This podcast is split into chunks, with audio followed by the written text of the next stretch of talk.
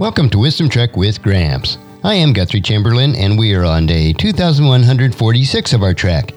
The purpose of Wisdom Trek is to create a legacy of wisdom, to seek out discernment and insights, and to boldly grow where few have chosen to grow before. Today we continue our extended series of messages that I delivered at Putnam Congregational Church over the past couple of years. This message is week 14 of a 43 week series about the good news according to John the Apostle. John has a unique style and narrative as we walk with him through the life and ministry of Jesus Christ. I pray that it'll be a conduit of learning and encouragement for you. Thank you, kids. Thank you, Sarah, for helping out there. I do appreciate it. All right. Weeks like this help me to realize how much of a structured person I really am. When my schedule goes out the window and it's completely different than what I'm used to, I find it challenging to get everything done as we needed to this week. But I just praise the Lord that He persevered and He's patient with me as I go through these times where I'm not quite as structured and allowing life to go on as it should.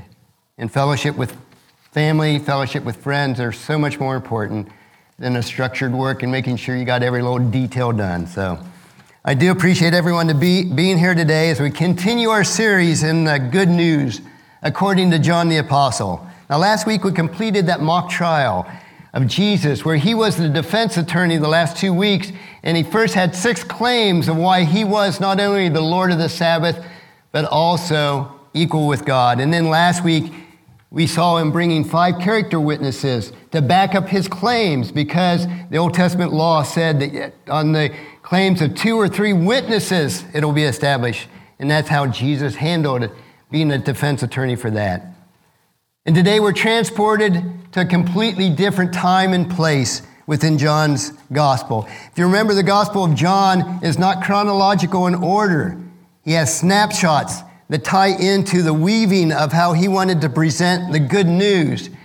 And we see gaps and we see jumping forwards and sometimes backwards even in his narrative in order to tell the story that John wanted to tell through his good news. And today's passage is John chapter 6, verses 1 through 21, and it's on pages 1655 and 1656 in the Pew Bible.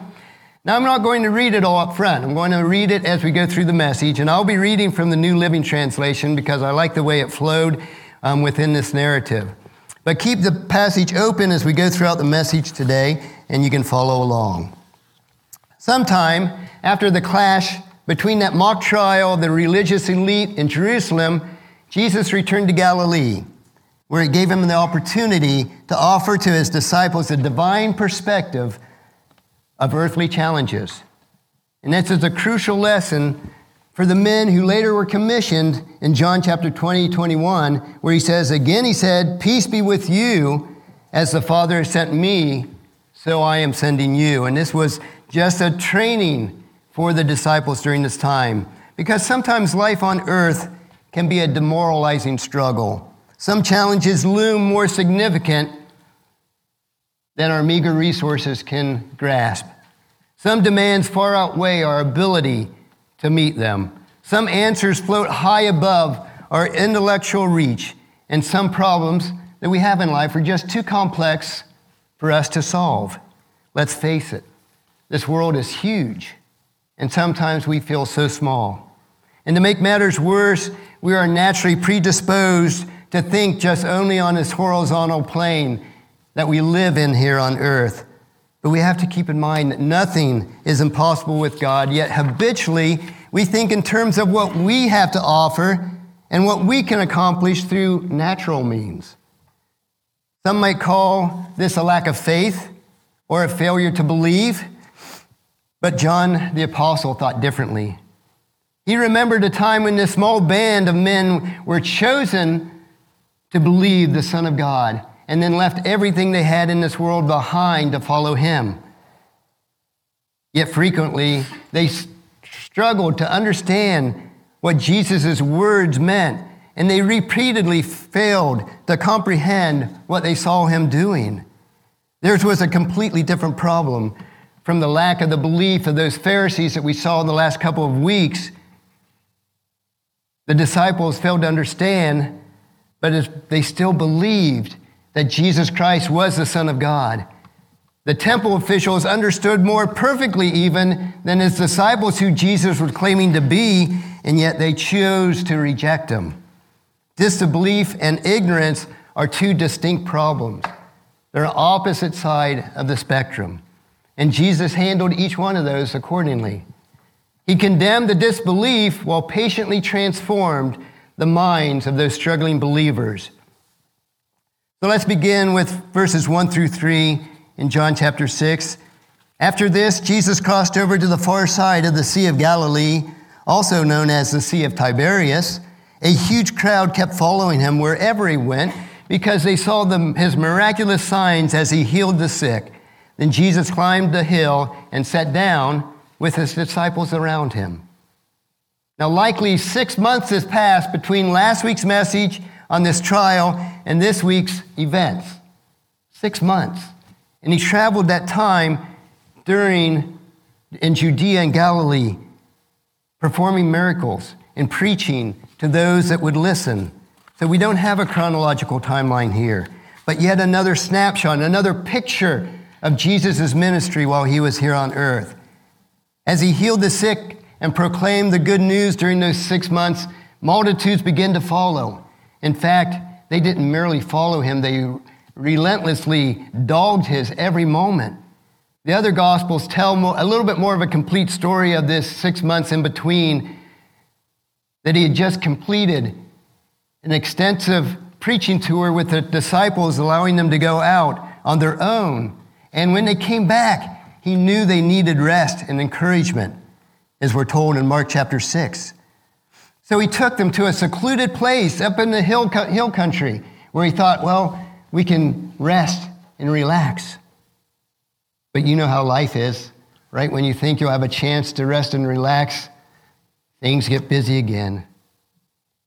Somewhere on the east side of Bethsaida, now if you look at your bulletin insert today, I have a map on one of the sides, and you'll see the Sea of Galilee there at the top.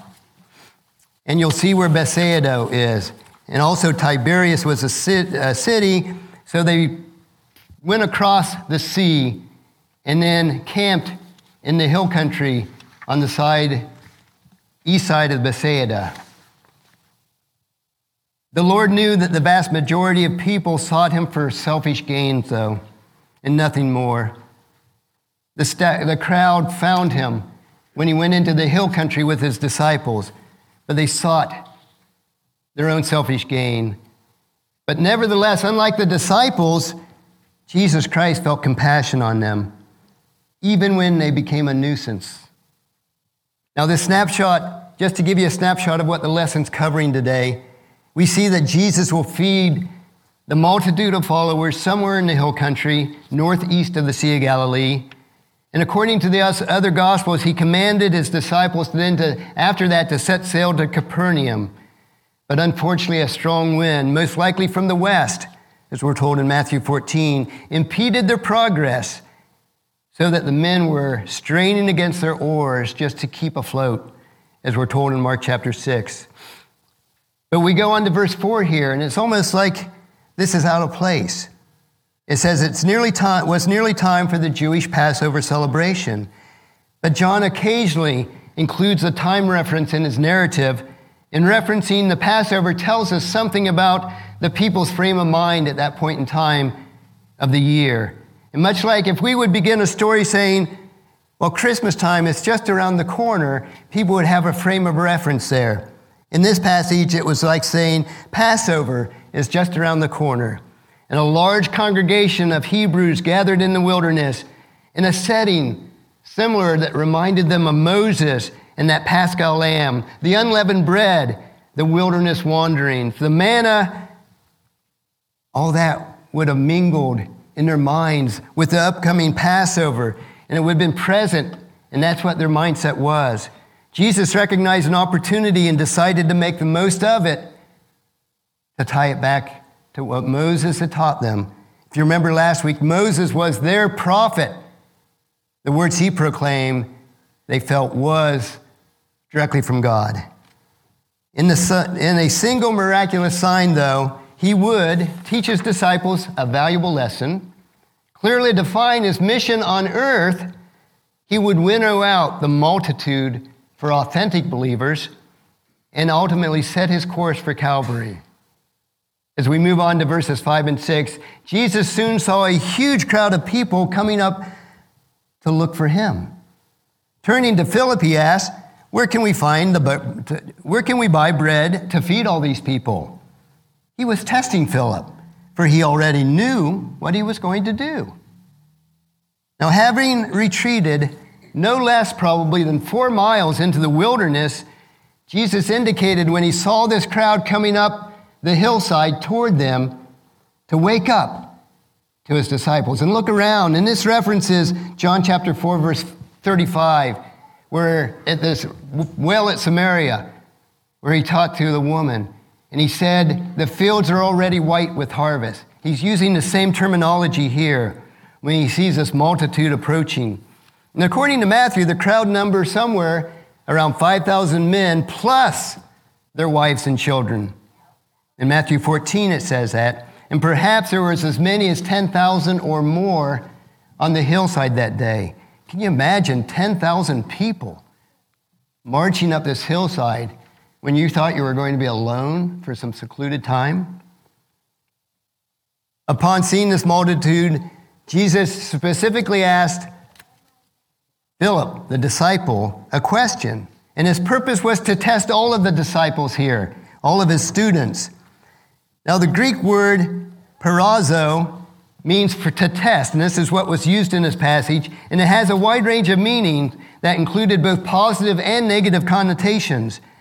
Jesus was tempted throughout his ministry, as we're told in Hebrew 2.18 or Hebrews 4.15, most directly by Satan, whom Matthew called the peirazon, the tempter, same Greek root word. But the term can also be positive. Because in the book of James, we see that faith reaches full maturity through our trials. In James chapter 1, verses 2 and 3, and verse 12, a disposition that agrees with another disciple, or a disciple Peter when he wrote in 1 Peter chapter 4, verse 12 and 13. Therefore, the nature of a test depends on the person that's conducting the test. And in this case, Jesus saw an opportunity for his disciples to fail so that he might strengthen them. And when we have failures in life, do we look at that as an opportunity to be strengthened and to learn? Now, Jesus chose Philip to test because, based on the narrative that we see Philip in all the Gospels, he was a statistical pessimist of the group. And it's a common problem. Every group has at least one who will take, no matter what you say, have the ability to bring something negative into it. And every group has one, and almost all of us have some Philip within us. Even when something's good, we'll try, maybe not intentionally, but we'll find something negative about it. So Jesus' opening question was earnest, and it was nonetheless intended to reveal a specific attitude within Philip. Of course, Jesus knew what he was going to do which is the critical part of the lesson. But Philip replied, Even if we worked for months, we wouldn't have enough money to feed them. And we see here, as we so often do, when the Bible is clear, we come back with a completely different question or answer. Philip didn't answer the question that Jesus said. Jesus said, Where can we buy bread? He didn't ask, Could we? He said, Where? But Philip says, There's no way we can buy that much bread. How much? The word money here, translated in the New Living Translation, actually refers to 200 denarii. And a denarius was a Roman silver coin, and it was re- roughly equal to one day's wages for a semi skilled laborer. So he quickly estimated, Philip did, that the power of 200 shekels or 200 days' wages was perhaps the amount that was in their treasury of the disciples. It's thought by some commentaries or commentators that they had maybe six months worth of wages in among all the disciples' treasury.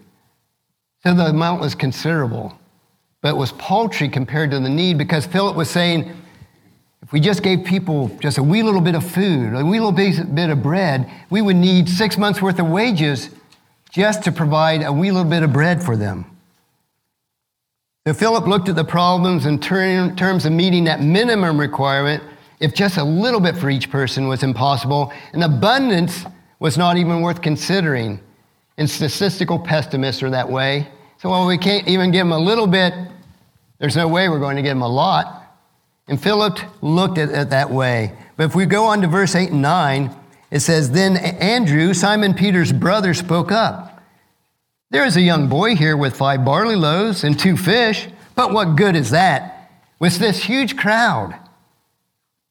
While Philip calculated the cost, Andrew moved quietly throughout the crowd. While Philip looked for something beyond their means, Andrew considered the possibility that the people might provide for themselves with a bit of leadership, but the people had little or nothing. They didn't bring provisions with him up into the hill country. So he sheepishly mentioned one little boy's sack lunch. And he says, Well, I found five barley loaves and two fishes here. But that's not going to do much for us. So everything about Andrew's statement emphasizes the inadequacy of what he found in the crowd. And the Greek term here, even for boy, was a double diminutive. It means a little boy, not a teenager, but a little boy. In terms of provision, the little children were usually no use of all. A few barley loaves were common in the Mediterranean diet. They would have been a little piece of bread, little loaf, and I was fresh out of barley loaves at home. So the closest I could come to it was a pack of tortillas. The barley loaves were four to five inches in diameter, and they were slightly raised, probably raised more than this, but not very, very big loaf at all. So he says, These are five of these tortillas that we found, but what's that for such a huge crowd?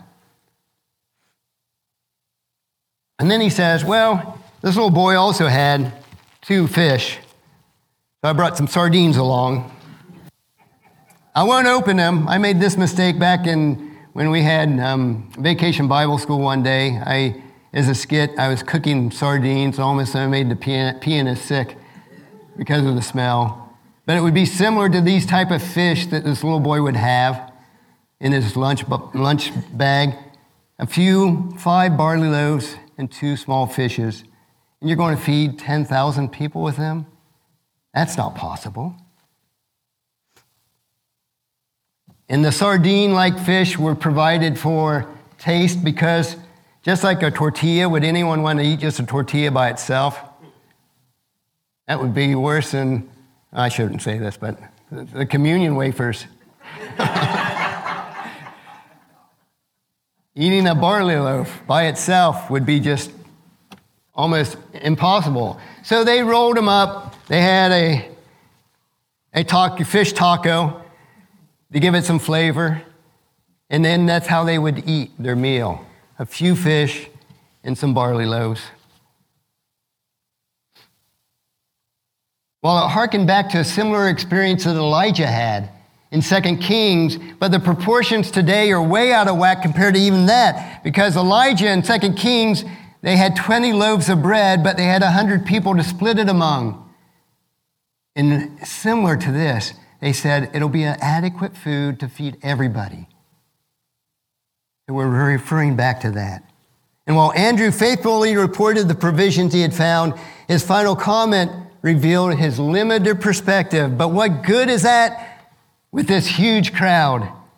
Jesus was not discouraged by their responses, though because he knew what he was going to do. So he continued his plan like he didn't even hear what they had said. He went on in verse 10 and 11. He says, Tell everyone to sit down, Jesus said. So they all sat down on the grassy slopes. The men alone numbered about 5,000. Then Jesus took the loaves and gave thanks to God and distributed them to the people. Afterwards, he, he did the same with the fish, and all they all ate as much as they wanted. I can imagine the Lord flashing sort of a reassuring grin to their lack of faith as he instructed the disciples just tell the people to sit down. I got this. Don't worry about it. Then, in the vernacular of the day, he said, Have the people recline because in the Middle East, and even today, Buddy was in Middle East and Iraq a couple times in, in military service, and when they go to eat, they don't sit in chairs at a table, they recline. And then they eat as they were reclined. And that's what Jesus was telling his disciples to do. Tell the people, gather them in groups of 50 and recline on the ground because I'm going to feed them. Imagine the scene. The disciples organized the people into groups, as we're told in Mark chapter 6 and Luke chapter 9, and he instructed them to prepare for a meal. But no one saw any food.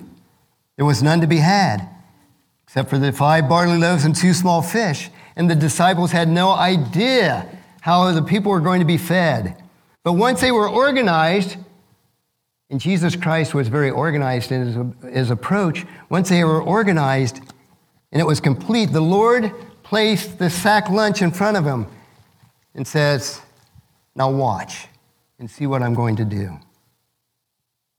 He tells them that he will take care of it. Imagine the disciples, though, they're giving sideways glances to each other, saying, What's he up to now? How we're going to feed all these fish? He had just had us sit down, or all these people, he had us sit down and have everyone sit down. Now what? But the Lord took that and said, Thank you, Father, for this food that this large gathering is going to enjoy. And Jesus began to multiply that meager offering.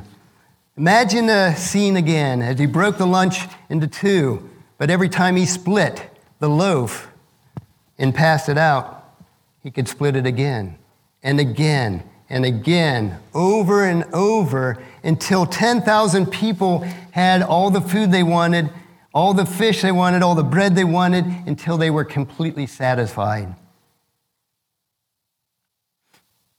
At the end of the day, disciples' lesson should have been clear. The size of the challenge should never be gauged by in terms of our own capability. What we have to offer will never be enough.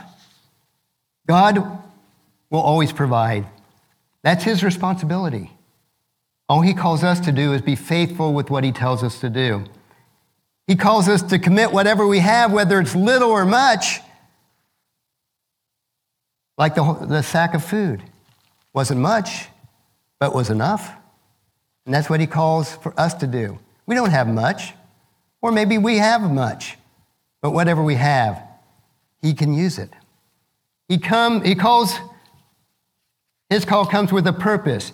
He says, You take care of the addition, you take care of the things that you're responsible for, and I'll take care of the multiplication. I'll take care of the mission. I've invited you to join me as we accomplish this. As we move on to verses 14 and 15, it says, When the people saw him do this miraculous sign, they exclaimed, Surely he is the prophet that we have been expecting. And when Jesus saw that they were ready to force him to be their king, he slipped away into the hills by himself. Jesus knew what they had in mind. It wasn't his time yet. So he goes back up in the hill away from them. John's comment briefly on the response of the people, which is essential to our story later on, because Jesus knew their hearts. The Lord performed this sign to instruct the people as well as his disciples. There in the wilderness, having consumed that miracle bread to their stomach's delight, they recognized him as possibly the prophet and that prophet that we're speaking of is what Moses wrote in Deuteronomy chapter 18, verses 15 through 18. He says, A prophet will come who will be greater than I. And also, John chapter 1, verse 21, they asked John the baptizer, Are you the prophet? He says, I am not. Before he proclaimed, Look, the Lamb of God, which takes away the sin of the world.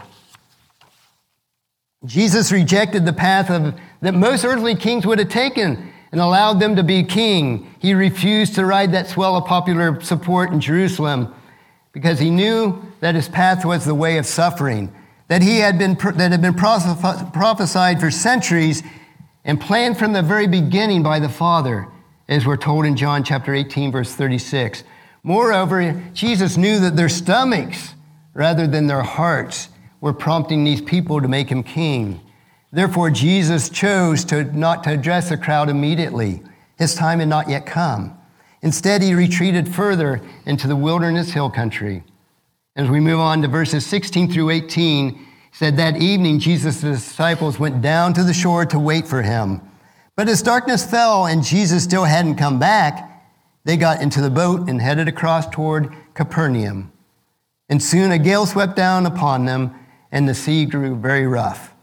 What we see as the evening fell, the crowd dispersed. They went back to their homes, and the disciples boarded a fishing boat for Capernaum and we don't get the complete story in John's narrative, but in Matthew chapter 14 and Mark chapter 6 tells them that the Lord instructed them to go toward Capernaum. And they waited around a while for Jesus, and he didn't show up. So he says, Well, we're going to go ahead anyway. And so often in our lives, we don't wait long enough for Jesus to work in our lives. We take off in the boat on our own, and more often than not, it will bring us into the choppy waves. But Jesus perceived, he was in the hill country by himself, and he perceived the struggle that they were having, supernaturally, no doubt, as we see in Mark chapter 6. And he saw them struggling to stay afloat on the course in those wee hours of the morning, as Matthew chapter 14 tells us. A fierce squall descended into the sea because the Sea of Galilee was between the Arabian Desert and the Mediterranean Sea and was 686 feet below sea level. And there was a deep, deep rift, and the winds would whip in from the west, and it would cause the Sea of Galilee and the waves to roll on that sea and became very choppy, one which would be a nightmare for the crude ships of that first century. And even today, I read a commentator who notes that in similar situation, Powerboats of today are warned to remain docked when the winds whip up the Sea of Galilee into these frothy, foamy whitecaps. As we move on to 19 through 21 in this passage, it says, They had rowed three or four miles when suddenly they saw Jesus walking on the water toward the boat. They were terrified. But he called out to them, Don't be afraid. I am here. Then they were eager to let him in the boat, and immediately they arrived at their destination in Capernaum. Now the men put all their strength against the, oars to make landfall in Capernaum, but the winds resisted them for hours. And there's another vivid example of human inadequacy. We row and row and row against those waves when all we have to do is trust in Jesus to work it out for us. It's another vivid example of human inadequacy. By contrast, Jesus demonstrated mastery over the elements by walking across the water to rescue them. And when Jesus reached the boat, he calmed the disciples by saying the Greek word, if I say this right, ego eimi, which means I am. And that was preceded by a command that he gave them don't be afraid, I am the great I am is here. And he stepped into the vessel, and immediately, like one of those Star Trek stories, they were transported to Capernaum. They reached their destination. John offers this without any explanation. You would say, John, give me more details. But presumably, the point should have been clear to them. Once again, he brought his abundant power, Jesus said, to rescue human inadequacy, turning the impossible situation into an opportunity to strengthen the confidence of believers. The disciples should have been commended, should be commended for their trust in the Lord, despite their still dull minds. What had happened just a few hours prior to that? However, while their minds were dull, they still continued to trust Jesus, yet they tragically failed to gain that sign. Believe that sign from a few hours ago that 10,000 people were fed. The Lord can do that, what else can He do in our lives?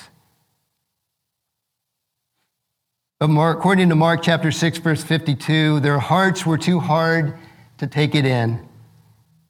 The idiom didn't mean that he, they were unkind or uncruel when they said they were dull minded, as it does in, in the English. Instead, their reasoning and emotions were resistant to the developments that were happening. We would say that they were thick headed. Nevertheless, Jesus remained patient with his disciples. If he rebuked them at all, it was always with a gentle manner. The people who had, had been fed in the wilderness were also thick headed, but for an entirely different reason. Because upon landing in Capernaum, all the people that were fed before rushed over to where he was. And Jesus had to confront their selfish motives head on once again, and we'll look at that in next week's lesson. But what's the application of John chapter 6, verses 1 through 21? It boils down to the miracle math that we see in this passage. Philip faced a math problem that he couldn't solve one day in the spring in that region of Galilee. Jesus looked down the slope and saw of the mountain saw a multitude of empty stomachs. Immediately, he charged Philip with a task on feeding them. The poor disciples didn't need a calculator to figure out the natural solution, just wouldn't work in this case. In fact, a quick estimate gave proof to Jesus to challenge that could not be met with even what they had on hand. Say the disciples in their treasury had 200 days worth of wages. Philip quickly calculated, even if we spent everything we had and went and bought bread, if that was possible, they were out in the wilderness, so it wasn't. Even if they spent everything they had, all they could do is give a little morsel to every person there. Sooner or later, every believer, each one of us, is faced with mathematics that would say that's impossible to happen. But how should we respond? And I observed Philip, Andrew, the other disciples, this little boy with his lunch, and Jesus himself I find a model, to, a model of faithful obedience that's worth emulating. Consider the following steps. The next time you have a mouth problem, challenge you about, challenge you about the work of God. And if you look at your bulletin insert on the other side, I have four steps that we can take. First, acknowledge your inadequacy and the Lord's omnipotence. Perhaps Philip could have responded to Jesus directed by saying, Lord, we don't have the ability to accomplish what you've asked us to, but nothing is too difficult for you. Now, that's not a form of shrinking from a challenge or shirking our responsibility. There's nothing ungodly about acknowledging the size of the challenge and understanding that we are not adequate to handle that challenge ourselves. We need to only remember the Lord's power is always greater, no matter what our difficulties that we face. Second, be certain that the challenge before you glorifies the Lord, obeys the commands of Scripture, and helps you to fulfill that scriptural mandate, such as the Great Commission. The Lord never challenged his disciples to demoralize them. The impossible task that he gave to Philip and it was impossible, but it did have a solution, albeit a supernatural one. And at the same time, it's true with us. Jesus issues a command before ascending to take the place in glory, he issued each one of us a command. And that command is Matthew chapter 28, verses 19 and 20. He says, Make disciples of all nations. That's what we're to do. Humanly speaking, this is an impossible task. He might as well ask us to dip the Pacific Ocean completely dry with a teaspoon. It can't be done. How can we make disciples of all nations? Nevertheless, he commanded us something and it can be done supernaturally. Just think of today's world. 2,000 years later, we have billions of Christ followers across the world in every tribe and every nation.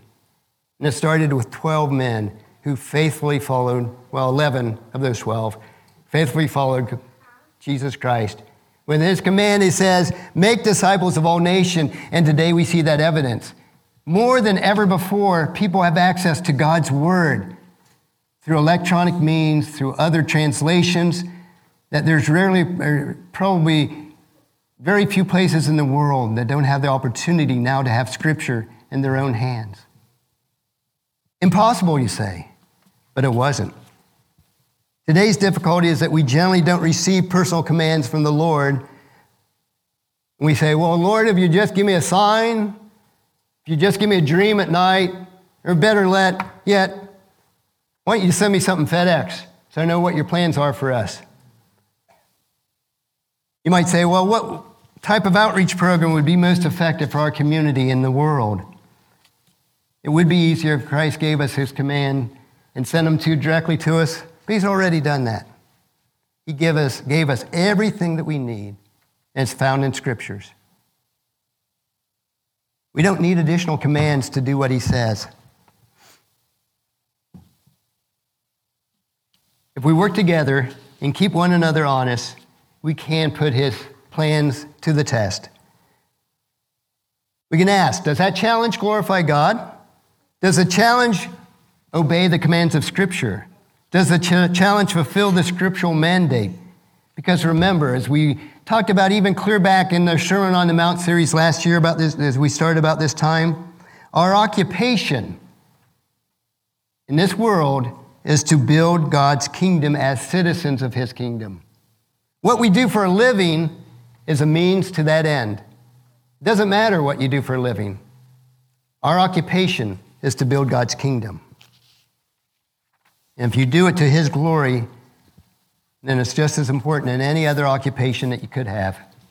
The third is to give the challenge back to the Lord as an opportunity for him to accomplish it on his behalf or on your behalf and to receive glory from you for the victory.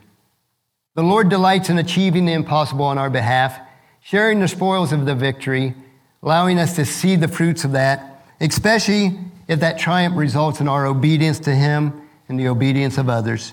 How much pleasure Jesus would have received if Philip would have just said, Lord, this is far more than I can handle, but nothing is too difficult for you. How will you feed this multitude?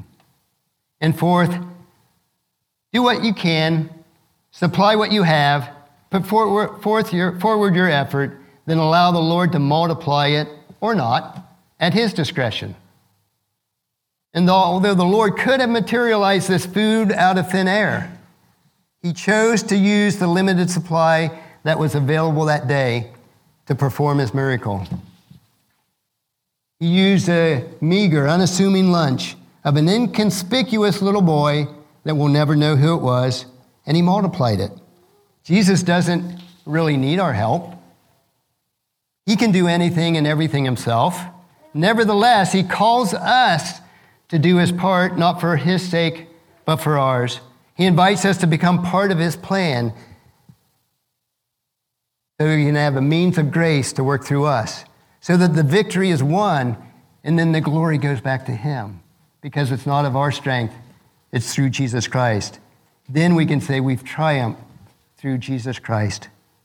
And by the end of the day, as the disciples gathered the food surplus, the solution to this mathematical problem was obvious. Jesus said, in effect, You do the addition, you do what you can with what you have. That's all I'm asking of you. I'm not asking you to do heroic feats. I'll take care of the multiplication, and everything I've commanded you will be accomplished with plenty left over. Twelve baskets full left over. And the basket full was, we would think of it more of a backpack, and it would be larger than this, but they had these wicker totes that they carried, usually something like this, and it would be two to three days worth of provisions that they would carry along with them. And they had enough provisions for 12 disciples to carry with them for the next two to three days. After he had fed over 10,000 people. Everything they wanted, completely full, stuffed to the, to the gills, as we used to say. He would do that.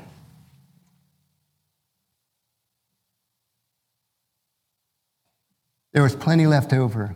Reminds me of growing up, because in the Middle Eastern, first century Middle Eastern, there were not a lot of leftovers in a person's home. And it reminds me of growing up in a family of 12. My, there were 10 of us kids and my parents. Mom would usually have something on a serving plate and pass it around the table. We would take off a portion and pass it on all around the table. That's how we served our dinners. I can think of unlimited number of times where it didn't get all the way around before it ran out of food. And mom would say, pass the plate back. And we'd have to put some back so they can make it all the way around. We very rarely had leftovers in our family. but we were always provided for.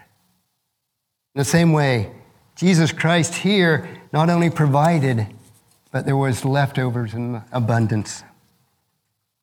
And yet, we see in our message next week that that wasn't enough to satisfy these 10,000 people. They were back shortly after that for another free meal. But instead of a meal, Jesus will teach them next week. We'll look at the bread that was delivered from heaven. So I'd ask you to read John chapter 6, verses 22 through 71 in preparation for next week's message. And keep in mind, God is the God of the impossible. All we, He asks us is use our meager resources to do what we can, and He will multiply those into something great. Let us pray. Father, we do thank you. Thank you for the resources you provide us. And in this country we live in, we're so blessed. We have so much. We take it for granted so often. Forgive us for the sin of not being great, more grateful for what you provide to us. Help us to use the meager resources that you've given us, Father, for your honor and glory. Help us to be about building God's kingdom in this world. Help us be about proclaiming the good news of Jesus Christ, helping those that are in need of help, ministering where we can minister, and allowing you to take our meager efforts and multiply them around the world, Father. We pray this in Jesus' precious name. Amen. I pray that this message was a blessing and a time of learning from God's Word. Thank you so much for allowing me to be your guide, your mentor, but most importantly, I am your friend as I serve you through the Wisdom Trek podcast and journal each day. And as we take this trek of life together, let us always live abundantly Love unconditionally. Listen intentionally. Learn continuously. Lend to others generously. Lead with integrity and leave a living legacy each day. I am Guthrie Chamberlain, reminding you to keep moving forward, enjoy your journey, and create a great day every day. See you next time for more wisdom from God's Word.